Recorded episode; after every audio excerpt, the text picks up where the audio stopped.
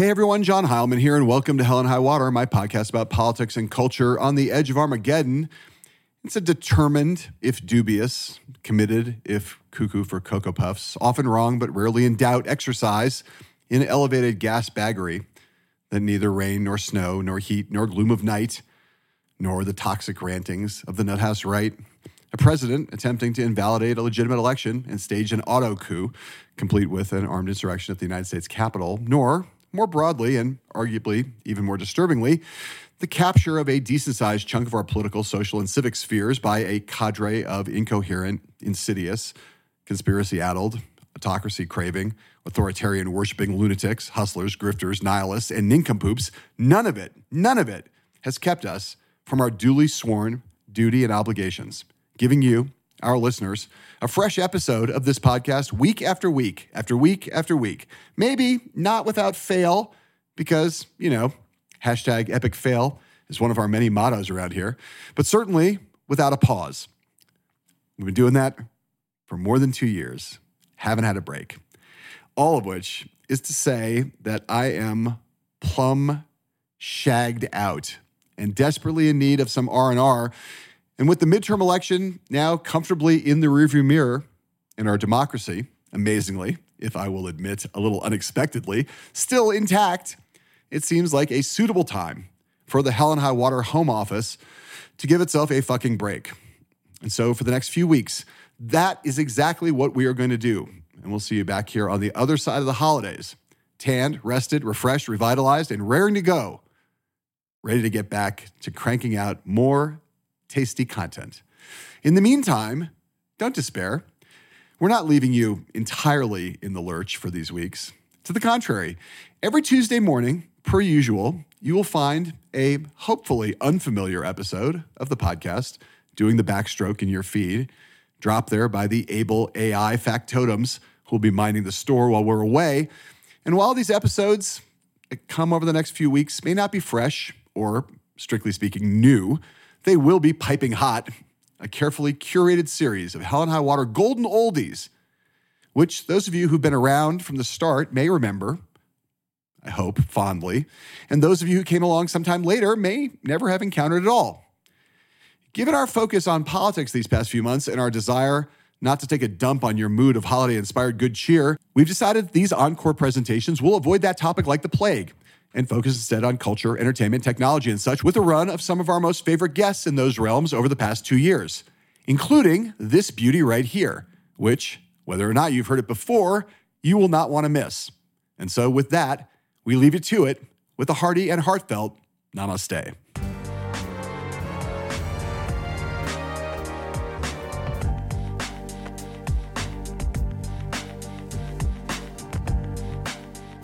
Hey everyone, John Heilemann here, and welcome to Hell and High Water, my podcast from the Recount and iHeartRadio, with big ups to the one and only RZA for our dope theme music. At the start of our last episode, I told you we were about to drop a pair of year in review shows looking back on the horrendous annus horribilis that was 2020 through the prisms of sports and entertainment. Last week, we gave you that sports themed episode with our guest Rich Eisen, and if you missed it, I strongly encourage you to stop what you're doing do not pass go, do not collect 200 smackers, and download that puppy and listen to it right now because Rich crushed it and you really do not want to miss it. Then come right back and check out this episode in which we look back on the year in entertainment, and in particular how COVID 19 and the upheaval over racial justice and police brutality and the election that made this the final year of Donald Trump's presidency affected movies, TV, and theater with the exact person I most wanted to have this conversation with and that would be Aaron Sorkin. The state of our union is looking up. Uh, I think, obviously, the big deal is that in uh, about four weeks, Donald Trump will be gone. That was a huge obstacle that needed to be removed. And uh, there's a vaccine. And it's sounding like that vaccine will start to have penetration in the spring. Over the past three decades, Aaron Sorkin has staked a fairly indisputable claim to be America's most renowned and prodigious screen and television writer. His list of movie credits is quite simply stunning. A Few Good Men, Malice, The American President, Charlie Wilson's War, The Social Network, Moneyball, Steve Jobs, Molly's Game, and The Trial of the Chicago Seven, along with his uncredited work on the scripts of The Rock, Bulworth, and Enemy of the State. Sorkin's TV credits are fewer, but arguably even more estimable due to the scope, impact, and staying power of the highlight on that list, The West Wing, which Sorkin both created and for which he wrote every single episode in its first four seasons. The others on that list, for the record, are Sports Night, Studio 60 on the Sunset Strip, and The Newsroom. This body of work has earned Sorkin an Oscar, two Golden Globes, and five Primetime Emmys, and doesn't even include the six plays he's written, three of which were staged on Broadway A Few Good Men, The Farnsworth Invention, and his Tony Award winning adaptation of To Kill a Mockingbird. What makes Sorkin's body of work so impressive, however, isn't merely its scale, popular success, or critical acclaim, but its cultural resonance. And that, in turn, has a lot to do with Sorkin's willingness, nay, eagerness, to take on big topics politics and government, social media and the tech industry, the news business, the analytics revolution in sports, and with Mockingbird, the problem of race in America, and imbue them with big themes, festoon them with big characters, and infuse them with a trademark sensibility idealistic, earnest, even romantic, and a rapid fire verbal style that have come to define the adjective Sorkin-esque, and that drive his detractors quite batty, but that far more people find completely and utterly intoxicating. Sorkin is a huge movie and TV buff, so I was eager to hear what films and series caught his eye and captured his heart this year, but I was even more interested to talk with him about his experiences with three ongoing projects in each of the three mediums where he works theater with Mockingbird, TV with the West Wing reunion special that aired on HBO Max in October, and film with the trial of the Chicago Seven, which dropped on Netflix that same month, all of which were directly affected by the parade of horrors we witnessed in 2020. Not surprisingly, Aaron had much to say about all of that and more, so whether or not you're a West Wing fan, although if you're not, I've got to wonder, what the fuck is wrong with you? I am fairly certain you're going to enjoy this very special Sorkin esque episode of Hell and High Water.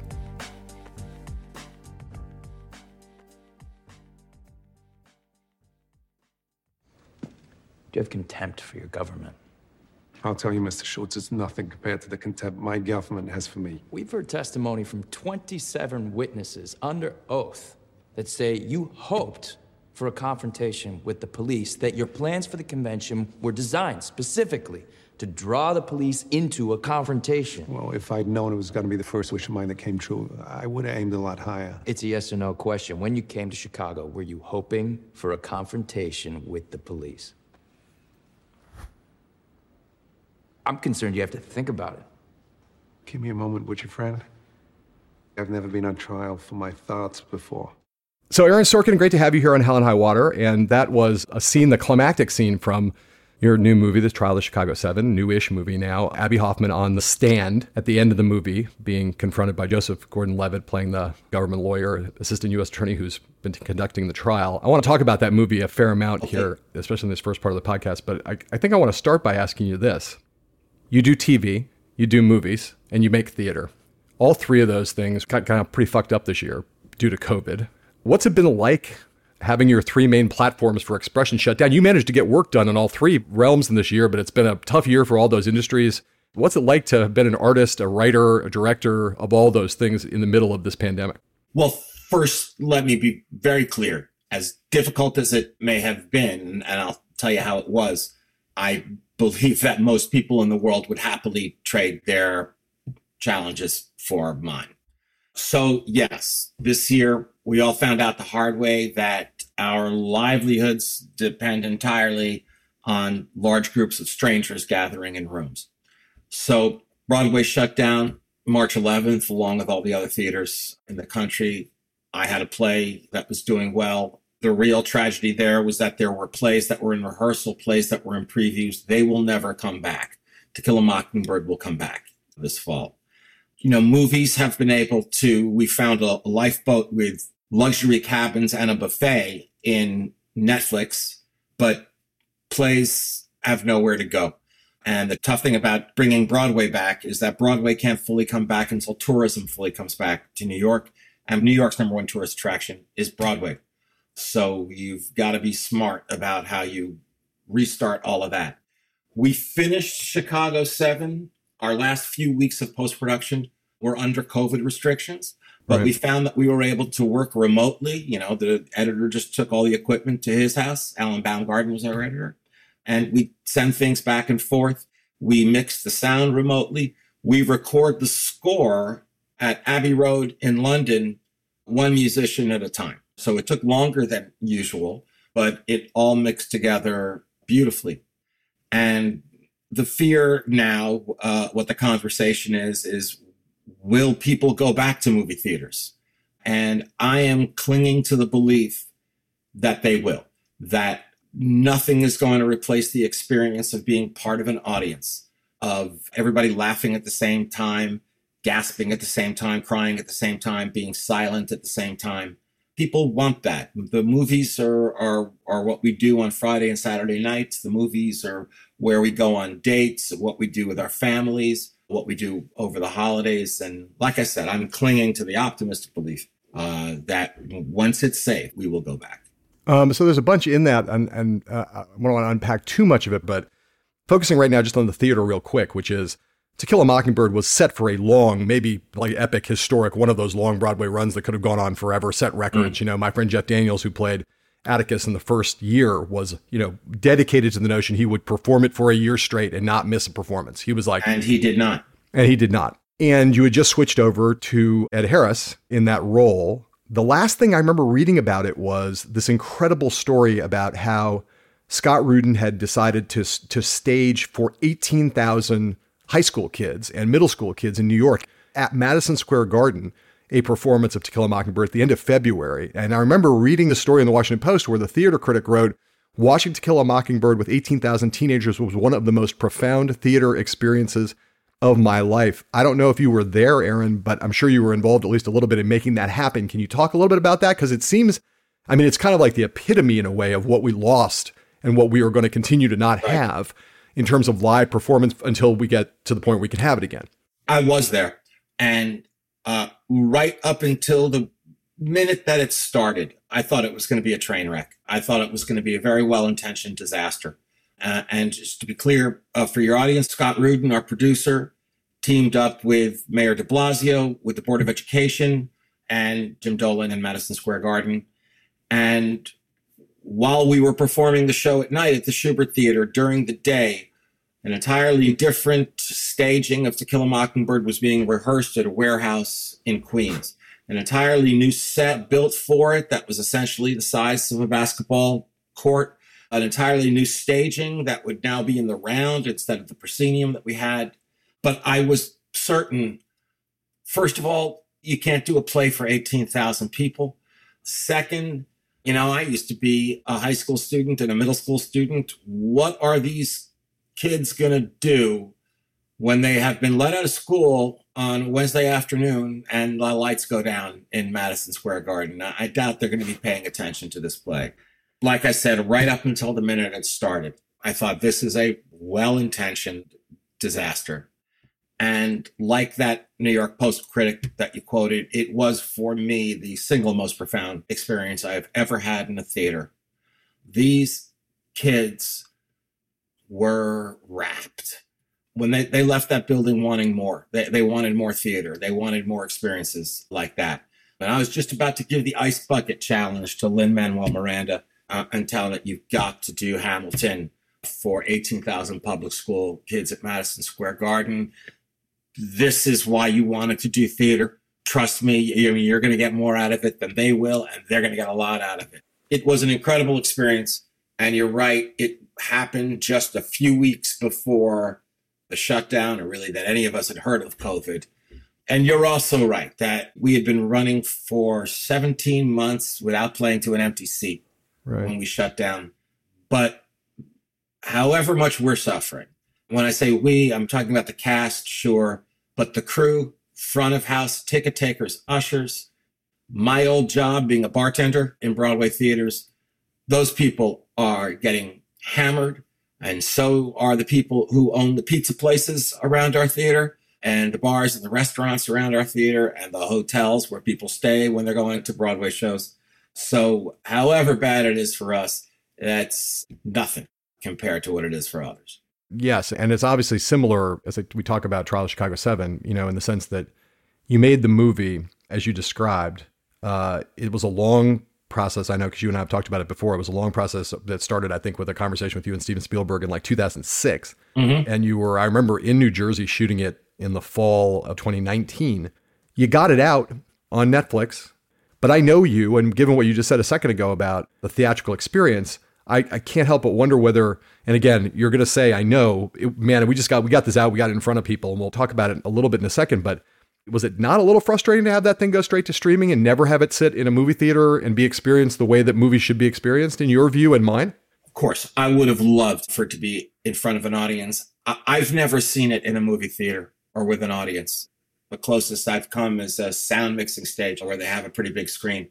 Uh, the closest I've come to watching it with an audience was uh, Netflix had a drive-in premiere in the Rose Bowl parking lot, where they did a great, great job, and it's nice to hear the horns honking and everything. But it's it's not quite the same. But the fact that we were able to get it out at all, and the fact that we were able to get it out this year and before the election, uh, is uh, I'm, I'm incredibly grateful to Netflix. Like I said, it's like having a lifeboat come along with luxury cabins. And I'm grateful to Jim Gianopulos and Paramount for being willing to give it up.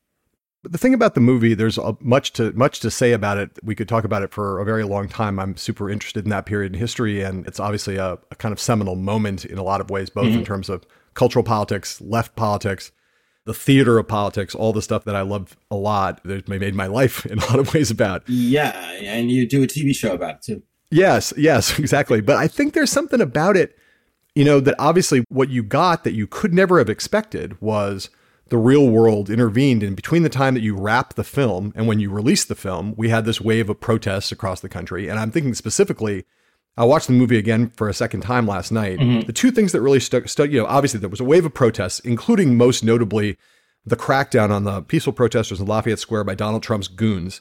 And I'm watching your film, and the first of all, the the riot scenes as you recreated them in Chicago, I know it was a challenge to try to get those done with the scale that one needed to really capture them. But they are brutal and violent in a way that nothing I've ever seen you do before was. I mean, they're brutal scenes, and you hear Abbie Hoffman talking about how billy clubs are made of the same mm-hmm. material as baseball bats, and you hear the crack in the sound design of the billy clubs against people's heads. And then you have Hoffman in that same scene that we played earlier you have Hoffman say this thing about how the institutions of our democracy are wonderful things that right now are populated by terrible people.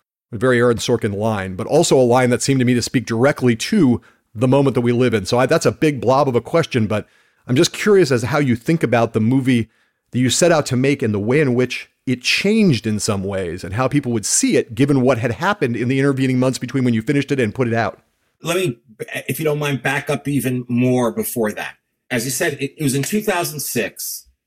Steven Spielberg asked me to come over to his house on a Saturday morning, which I just want to say is uncommon. I don't hang Steven Spielberg. And he said he wanted to make a movie about the Chicago Seven. I said, that sounds great. So I'm in. Uh, sign me up. Left his house, called my father, and asked him who the Chicago Seven were. I was just saying yes to doing a movie with Steven the way literally anyone would. I then had a lot of homework to do. There are a dozen or so good books written about the Chicago Seven, some of them by the defendants themselves. There's a 21,000 page trial transcript. But most critically, I got to spend time with Tom Hayden, who passed away a few years ago, but was very much alive at the time. Right.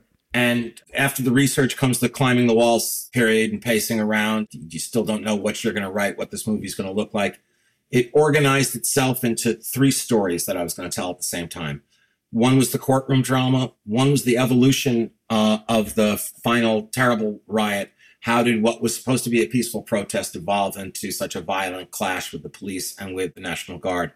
And then the third was the more personal story between Abbie and Tom. That friction, which is a reflection of the friction you see on the right between the, the left and the further left, between people who want incremental change and people who are tired of incremental change and want to see revolution. I, I thought it was just a good story to tell that this is a good movie. And then Donald Trump started running for president and there'd be a protester at one of his rallies and he'd get nostalgic about the old days when we used to carry that guy out of here on a stretcher, like mm-hmm. to beat the shit out of him, punch him right in the face. And protest was being demonized again. And that was the atmosphere while we were making the film. We thought that at that point last winter that the movie was plenty relevant then. We didn't need it or wish for it to get more relevant. but obviously it did. In May, with the police killing of George Floyd and Ahmaud Arbery and, and Breonna Taylor, protests in Kenosha, in Portland, in Minneapolis, in DC, as you said, being met once again, nightsticks and and tear gas. We couldn't have imagined that we were on this 14 year crash course with events. Lines like the one you just quoted that Abbie says on the stand were written before Donald Trump. Uh, I don't want to give away a spoiler, but after what happens to Bobby Seale happens to Bobby Seale, the lawyers approach the bench and Mark Rylance as William Kunstler turns to Bobby and says, Can you breathe? That was written beforehand. You know, I've been asked, did I change the script at all to Yeah. mirror events? And the answer is no. Events changed to mirror the script. I mean, it's incredible that you didn't change. There's so much of it that's feel, that feels so written to the moment, and uh, obviously not to the moment that happened after the movie was locked, but to at least the moment of the Trump era. You know, that Hoffman line feels very much like you. I, it felt for perfectly in character for Abbie to say it. It also feels very much like what I imagine someone who reveres the institutions of democracy, as I know you do. You've Yeah. written many love letters to them in film and television and on stage. And I know how you feel about Donald Trump. And so that line feels very much like a line written to say something not just that fits in 1968, but also that fits very much in the moment that we're currently living in. Yeah, I hear that. And listen, even from the beginning, before Trump, I didn't want the movie to be about 1968. I wanted it to be about today. I would say to all the department heads, all the designers, let's not lean into 1968. Uh, let's not fill up the frame with peace signs and tie-dye uh, shirts and psychedelic aesthetic. And with the music, I made it clear we're going to stay away from the 60s protest songbook. A movie like this, you before you even before it even starts, you're already hearing "Sympathy for the Devil" and "Fortunate Son" in your head. We're not going to do any of that. It's going to be a film score. It's going to be an orchestral, contemporary film score because I wanted to take away anything that comes between a 2020 audience and this story. And uh, just again, it's chilling how relevant it became. I do think the movie, I mean, you would never say this, but I will say it, which is that I think the movie is helped by there are movies that get lucky in the sense that events occur and the wheel turns and people are reminded of the fact that protest in America is alive and well and that it meets often with violent opposition and that this is a long struggle that we are in in our country and people forget about it in good times. And then it remi- you get reminded of what's at stake uh, in these situations. And when you get reminded a movie like this it's like oh this has been going on for a long time. And it's helpful i think to drive that home. I think the movie gains additional resonance and power for what happened in the in those intervening months in 2020 Well, thanks a lot. I appreciate that. all right let's take a break and play a couple ads and sell some soap flakes and then we'll come back for part two of the podcast with aaron sorkin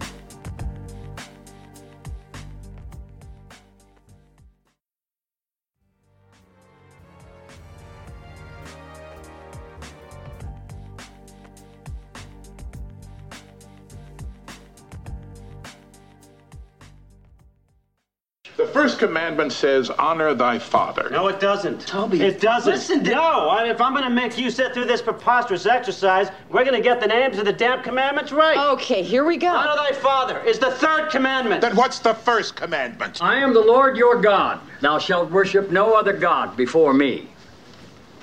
Boy, those were the days, huh? Good afternoon, Mr. President. Al, what do we got here, CJ? Well, we've got some hot tempers, Mr. President. Mary. Uh, Mr. President, I'm uh, John Van Dyke. Yes. Reverend? Uh, may I ask you a question, sir? Of course. If our children can buy pornography on any street corner for $5, isn't that too high a price to pay for free speech? No. Really? On the other hand, I do think that $5 is too high a price to pay for pornography. Why don't we all sit down? No, let's not, CJ. These people won't be staying that long. May I have some coffee, Mr. Lewis? So, so that Aaron Sorkin, you will obviously recognize that. It's an incredible. It's one of the great entrances of a character, a beloved American character, Jed Bartlet, making his entrance into the pilot, season one, episode one of The West Wing, with I am the Lord your God, and thou shalt put no other gods before me, which is like, if I'm Martin Sheen, I'm like, that is the best entry line. It's right up there with the entrance of Daveed Diggs in the second act of Hamilton as one of the great entrances that a character makes. And Jefferson comes flouncing down the stairs. Um, as I thought about doing this, talking with you, I think about your oeuvre and I realize, okay, we need like a six hour podcast to cover all the stuff I want to talk about. So I'm not going to try to do that. But instead, I want to, I do want to just talk about the West Wing. Again, partly because it's a thing that got new life in 2020. Mm. You guys went into a theater in LA and staged a version of, of an episode from season two, Hartsfield's Landing, season three. two, season three. So just talk a little bit, I guess, about as a starting point here. I mean, this is a series that obviously has an enormous amount of continuing reverence and devotion. And, you know, people all over the country watch this thing. You know, people who go to sleep watching West Wing episodes. And there's, I mean, you see, hear it every day. It's a stupid, cliched question, but, you know, when you started out down the path of making it and writing those first four seasons that you did, I mean, could you have even vaguely imagined that this thing would have the life that it has now? Because it is, you know, for generations who were not even born at the time that Jed Bartlet was president, they're now watching it like they watch Friends reruns. John, when I was writing the pilot episode of The West Wing, when I was writing episode one, I could never have imagined that there'd be an episode two. Shows about politics, shows set in Washington, had never had any success on television, and there was no reason why uh, uh, this one would have. But it got on the air for 13 episodes and then picked up for the back nine and so on. And really, the idea behind it was simple that in popular culture, by and large, our leaders, our elected leaders, have been portrayed either as Machiavellian or as dolts. And tend to write romantically and idealistically, especially if it's about politics and patriotism. And I just thought, well, what if there was a workplace drama in this very interesting workplace where the people who worked there were as competent and dedicated as the doctors and nurses on a hospital show, as the detectives on a cop show, as the lawyers on a legal drama? And people responded to it. And we would get mail, actual mail, and the bulk of the letters would always begin with somebody self identifying as a Republican or a conservative saying, I know I don't always agree with the opinions that the characters express, but I love the show. I love how dedicated these people are. I love the, you know, the vision of patriotism and the idea that we're stronger together than apart.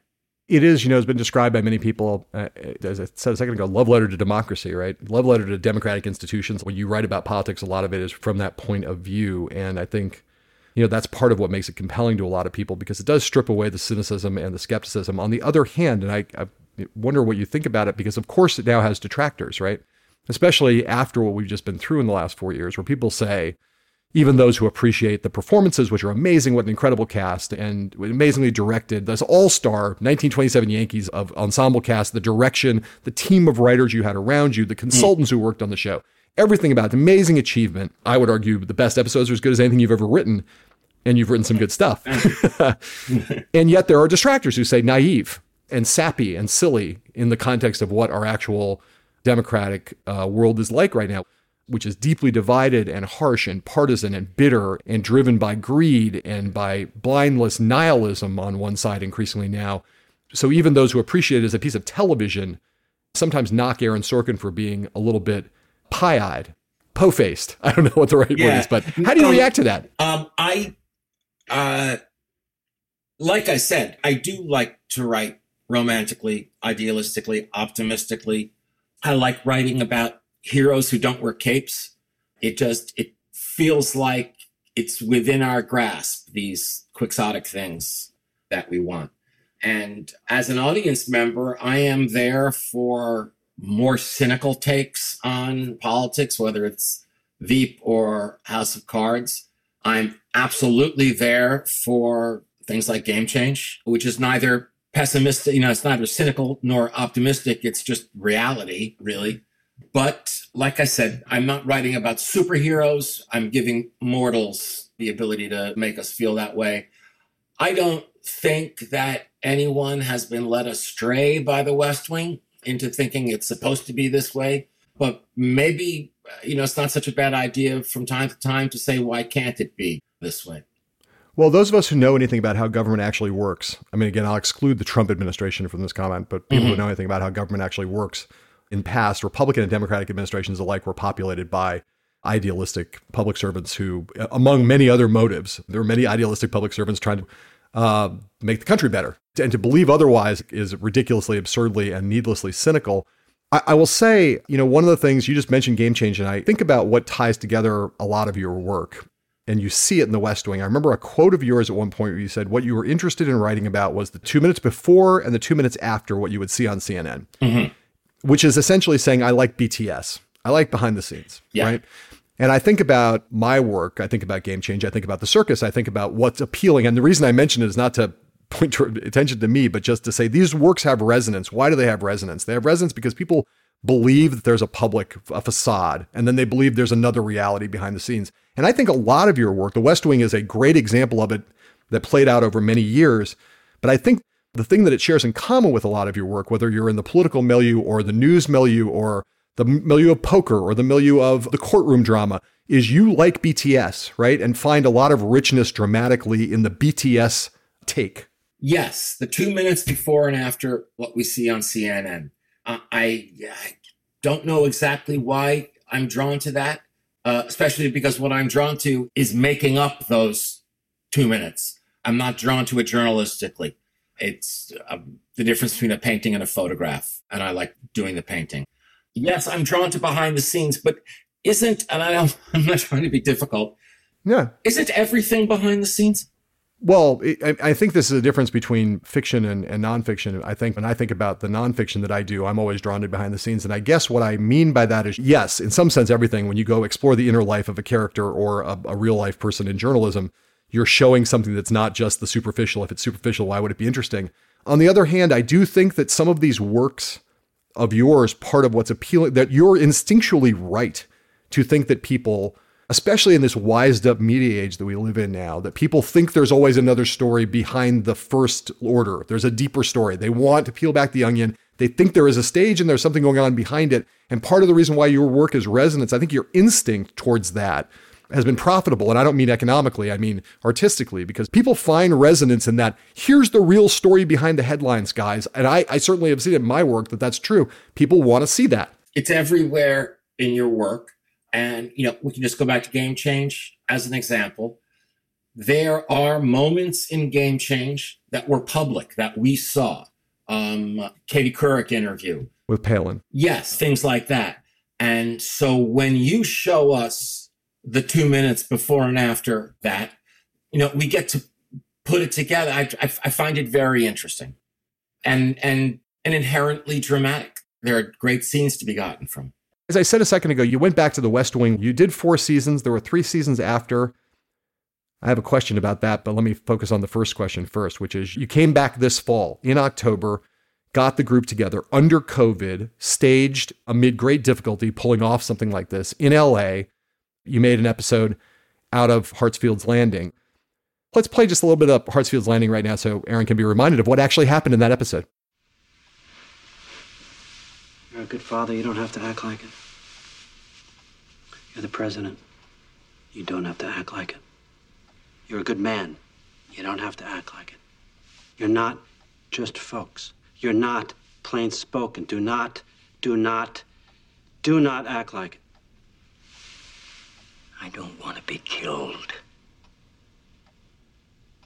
They make this election about smart and not. Make it about engaged and not. Qualified and not. Make it about a heavyweight. You're a heavyweight. So that's Toby Ziegler, communications director for Richard Schiff. Thank God Richard Schiff made it through COVID. Big hat tip out to that guy who had COVID recently and got through it. Toby Ziegler, communications director. Jed Bartlet, president of the United States, at a key moment in what he calls the Bartlet psychosis. He's they're analyzing the Bartlet psychosis over chess. Why Hartsfield's Landing as the episode you wanted to re you wanted to stage uh, a month before election day? Well, the whole thing started smaller and simpler than what it ended up being. As we were talking about at the beginning, all Broadway theaters, off Broadway theaters, all theaters across America shut down on March 11th. There is a terrific nonprofit called the Actors Fund which helps out anyone who works in a theater. And I was asked if I might do something to benefit the Actors Fund. So I got the cast together and said, uh, guys, how about if we just do a, a Zoom table read uh, of something and, and it can be a kind of virtual DVD commentary too. You know, we could just stop after each scene and talk about, you know, any memory of shooting and anything like that. And maybe we can get some people to come and they'll donate to the Actors Fund. Then the world changed right under our feet uh, with the police shootings and the protests that followed. And we felt that as worthy an organization as the Actors Fund was, it wasn't quite big enough to meet the moment. Uh, we very quickly were able to team up with HBO Max and team up with uh, the organization When We All Vote, Get Out the Vote, Combat Voter Suppression Group. HBO Max first made a $1 million donation to that group and paid for us to restage the entire episode as a play downtown at the Orpheum Theater here in Los Angeles. And then Tommy Schlamme, our principal director and my co-executive producer, shot the whole thing in the style of uh, sort of a modern day Playhouse 90. And that in the commercial breaks, during the act breaks where you'd normally see commercials, we would have people just address, uh, try to get people to vote and address different parts of, you know, yes, mail-in voting is safe, uh, that kind of thing. And we did that. And uh, why I chose Hartsfield's Landing, uh, because it's an episode that ends up being kind of an ode to voting uh, in the end. The scene that you just played, when I wrote it, it was prior to the 2004 election, George W. Bush running for reelection against John Kerry. For some reason, what was on my mind, though, was Bush Gore uh, when I was writing that. And we were going through one of those periods, well, we're still in it, and we've got to get out of it. We've got to grow out of this as a country. We were in an anti intellectual period. Uh, better to be somebody that people want to have a beer with than somebody with a Harvard degree. Right. So Richard Schiff in that scene is scolding the president of the United States, saying, Stop acting like you're a good dad. Stop acting like you're a good guy. Stop acting like you're the president. You are these things. You, you don't have to act like anything at all. And it's okay to be smart. You don't have to be just folks. You can't pull that off. Well, I think I speak for a lot of people who watched it in October. I can't imagine there's a single West Wing fan in America who didn't somehow find a way to get onto HBO Max to be able to see it. And I think I speak for everybody who is a West Wing fan that they looked at it and, and were glad to see all those people back together. It was a very warm, lovely experience to, to have them all together again. A lot of them don't seem like they've aged a day. Nobody was happier than we were. We spent a few days together downtown under the strictest COVID protocols you can imagine. We, we were protected from plutonium if it had come in there. If radiation had leaked through the walls, we'd have been protected with the PPE that we had and the testing uh, that we were doing. But everybody fell right back into it. Allison Janney had CJ Craig in her pocket. Martin Sheen, at 80 years old, had Bartlet in his pocket. Uh, all of them. It was a sight to see. Obviously, we missed John Spencer, um, but uh, it was a great experience. Look, I got to do that, and I got to do the Madison Square Garden uh, Mockingbird uh, this year. So uh, there was a lot of happiness in my life this year.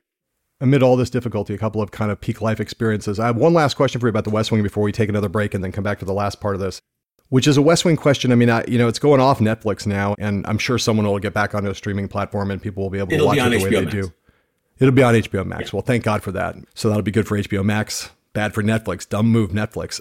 But the question I've always wanted to ask you again is a writer's question. You know, you did four years, mm-hmm. and then the show went on for another three years. And with with with I would say you will not say this because you're a classy dude with mixed success. I would say artistically. The fifth season was genuinely problematic. Sixth was a little better. Seventh was better than that, but never as it's. People still think there are people who refuse to write about the last three seasons of The West Wing because they're not the Sorkin West Wing. And I, I guess I'm just curious how you think about that. Like, what is it like to have the degree of ownership you had over the show for Right. the first four years? I know you rooted for its success for the last three seasons. You're on good terms with all those people, but what does it feel like to now have this thing exist as a seven season thing, you, which you had near total control over those first four seasons? You wrote every episode, I believe, Yeah. in the first four seasons, 80 some odd episodes of The West Wing. and then to leave it and have it go on, still watched by millions of people, but have no connection to it other than a cameo in the final episode. yeah. It's like this. When the press release went out toward the end of season four, saying that Tommy and I wouldn't be coming back, that was our last season. Just about an hour or so later, I got a call from Larry David. That was the first time Larry David had ever called me, and he must have got my number from Tommy. That was that'd be the only way he could have it. Larry David left Seinfeld uh, a couple of seasons before Seinfeld ended, and Larry David was calling to tell me that I can never watch The West Wing again. Mm. I said, "What are you talking about? watch The West Wing again? Uh, it's you know it's it's my show, and these are all my best friends who are working on it." He said, "Listen." Either it's going to be great and you're going to be miserable, or it's going to be less than great and you're going to be miserable. But either way, you're going to be miserable. And I thought, well, you know, Larry, he's kind of professionally miserable, right? So I am going to ignore this advice that he's giving me. And I had them send me over episode 501, season five, episode one, VHS tape. I put it in the VCR. After 20 seconds, I just like I couldn't even wait to find the remote. I just leapt at the TV and slammed the power off because I don't know whether it was great or less than great, but I felt like I was watching somebody make out with my girlfriend. Donna was saying words written by someone else was just a very strange experience for me.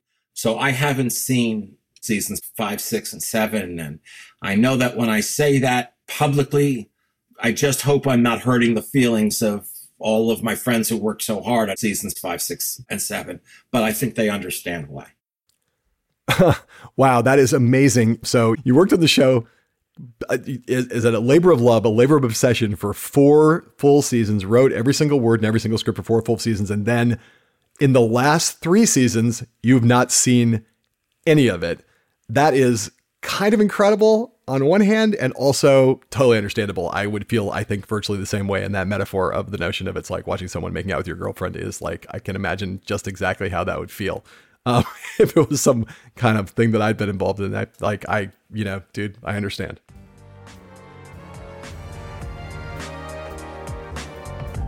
So, uh, this seems like a good time for us to take a quick break and uh, put some advertisements into the podcast. We are a business after all here at Hell and High Water.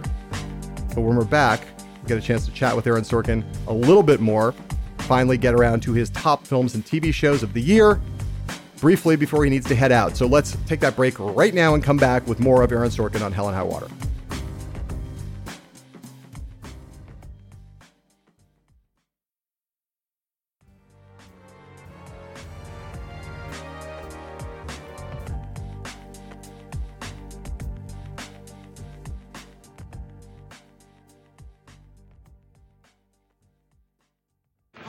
Try and be straightforward with you and let you know that we're not anymore. What do you mean? We're not dating anymore. I'm sorry. Is this a joke?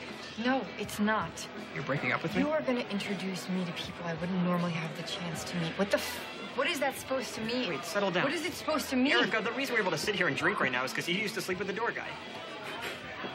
The door guy. His name is Bobby. I have not slept with the door guy. The door guy is a friend of mine, and he's a perfectly good class of people. And what part of Long Island are you from? Wimbledon? Wait. I'm going back to Wait, my dorm. wait. Is this real? Yes. Okay, then wait. I apologize, okay? I have to go study. Erica? Yes. I'm sorry, I mean it. I appreciate that, but I have to go study. Come on, you don't have to study. You don't have to study. Let's just talk. I can't. Why? Because it is exhausting. Dating you is like dating a stairmaster. All I meant is that you're. We are back with part three of this episode of Hell and High Water with Aaron Sorkin. And that was a part of the opening, kind of epic interpersonal drama scene of the social network, uh, which is just a, you know, a rapid immersion into Sorkin-esque dialogue and a cracking good scene, like one of the more compelling opening scenes in any movie I have ever seen. We will dive into that a little bit more later on uh, before Aaron has to bolt out of here. But uh, since it is the end of the year, and since we promised people a year in review, I'd love Aaron to do a quick recap of the best TV shows and films uh, that you saw. I know you have to run, but uh, I, well, look, that just means you have to come back and do the podcast again. I would That's love to come back and do the to be. podcast again. Will you let me ask you a question? Because I heard you say this morning, I'm pretty sure it was this morning on Yeah. Morning Joe, you're referring to the Georgia Senate runoff, and you said that you didn't think there was much chance that both Democrats would win. You thought there was a chance that one might. But is there really a voter who is only voting for one of the Democrats, but who's going to split their vote? I do think that, for one thing, especially as it happens in this race because of the fact that the two Democratic candidates are of different races. Oh, Um, okay. and I think there are some voters who will go either direction on that, Okay. um, so to speak. I didn't think of that. I would not have necessarily said that under other circumstances.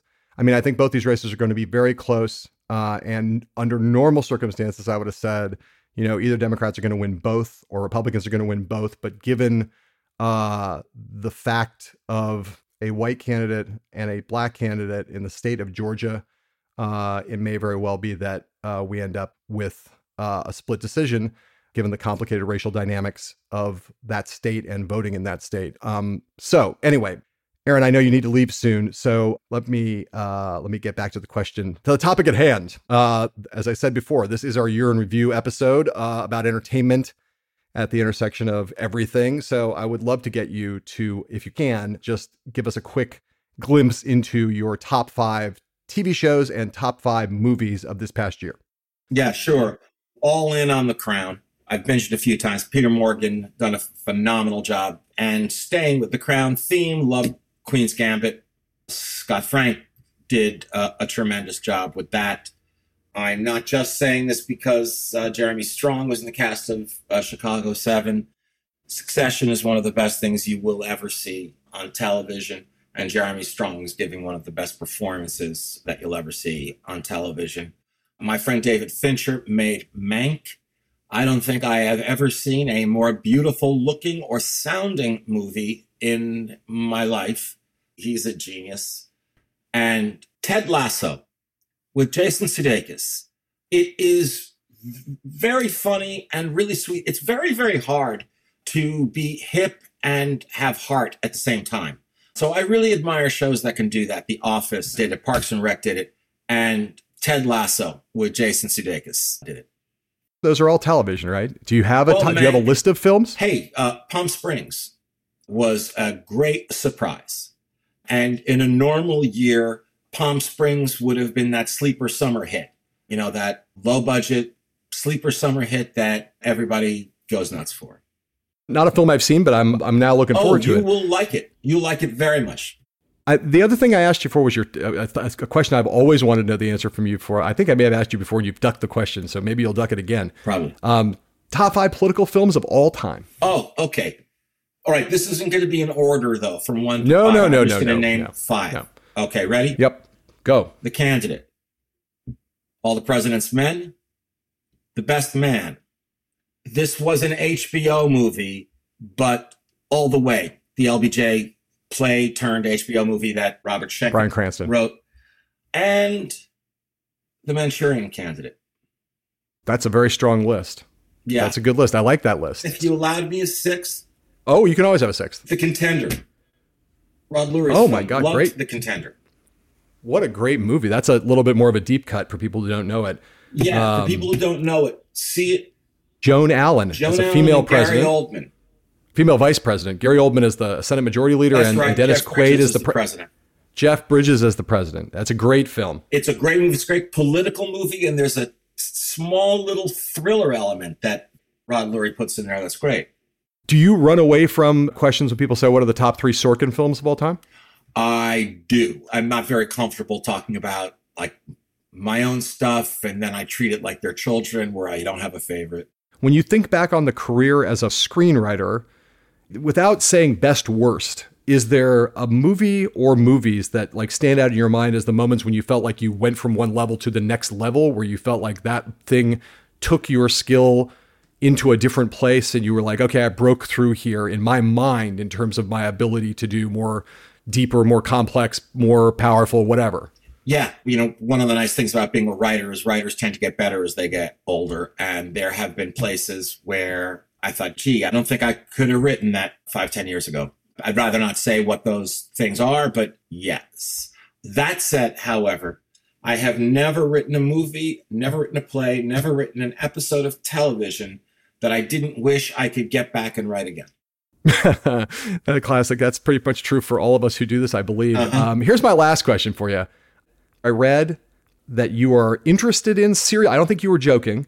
That you're interested in trying to do a sequel of The Social Network, and I will say, for my purposes, to me, that and Moneyball are as good or better than anything you've ever written, in my judgment. Thank you. And I think that what worked with them and you in some way was that you were doing things in a milieu. I know you had done Sports Night, obviously, so mm-hmm. Moneyball wasn't the first sports thing, but there were things that were not, you know, they were a little bit outside the comfort zone of Aaron Sorkin. And I right. think that helped. They're both great films. Social Network is as good a piece of writing as I've ever seen in screen. And now I hear you might want to do a, a, sequel. And of course, the company is in a much different place than it was when you did the first movie. So talk about that and then I'll let you go. I've just responded to the question a few times Would you ever do a sequel to the social network? The reason people are asking is because Facebook, Zuckerberg, they're very much part of our lives now in a kind of sinister way. Uh, so there is more story there. And my response is I'll bet there's a good story to tell there. And if I ever think of what it is, I, I wouldn't mind, but it's not part of my immediate plans.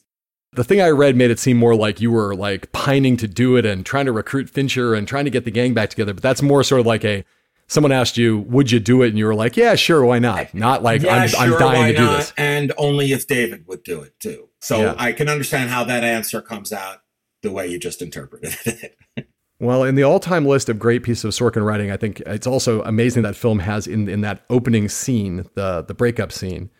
I mean, it's got to be in your pantheon of the best scenes you've ever written, right? I'm very proud of the scene. But what's funny is David Fincher telling the story of reading the script, and he was reading that first scene. And he thought to himself, if this girl doesn't tell this guy to fuck off on the next page, I'm not reading the rest of the script. And sure enough, he turns the page, and Rooney Mara has that line um, Listen, you're going to go through, go through life thinking that girls don't like you because you're a nerd. And I want you to know from the bottom of my heart that that won't be true. It'll be because you're an asshole. Um, and David said, oh, okay, I'm in.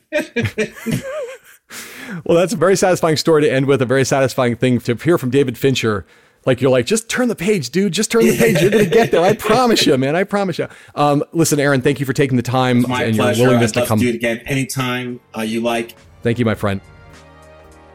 Hell and High Water is a podcast from The Recount and iHeartRadio. Thank you once more to the fabled, fabulous, and extraordinarily excellent Aaron Sorkin for being here with us. If you like the episode, please subscribe to the podcast and leave a nice rating for us on the Apple Podcast app helps people find out what we are doing over here in Hell and High Waterland. I am your host and executive editor of The Recount, John Heilemann.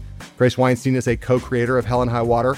Aaliyah Jackson engineered the podcast. Justin Chermel and Diana Roten handled the research. Stephanie Stender is our post producer, new to the show. Hi, Stephanie. And Sari Soffer, our producer, and Christian Fidel Castro Russell is our executive producer.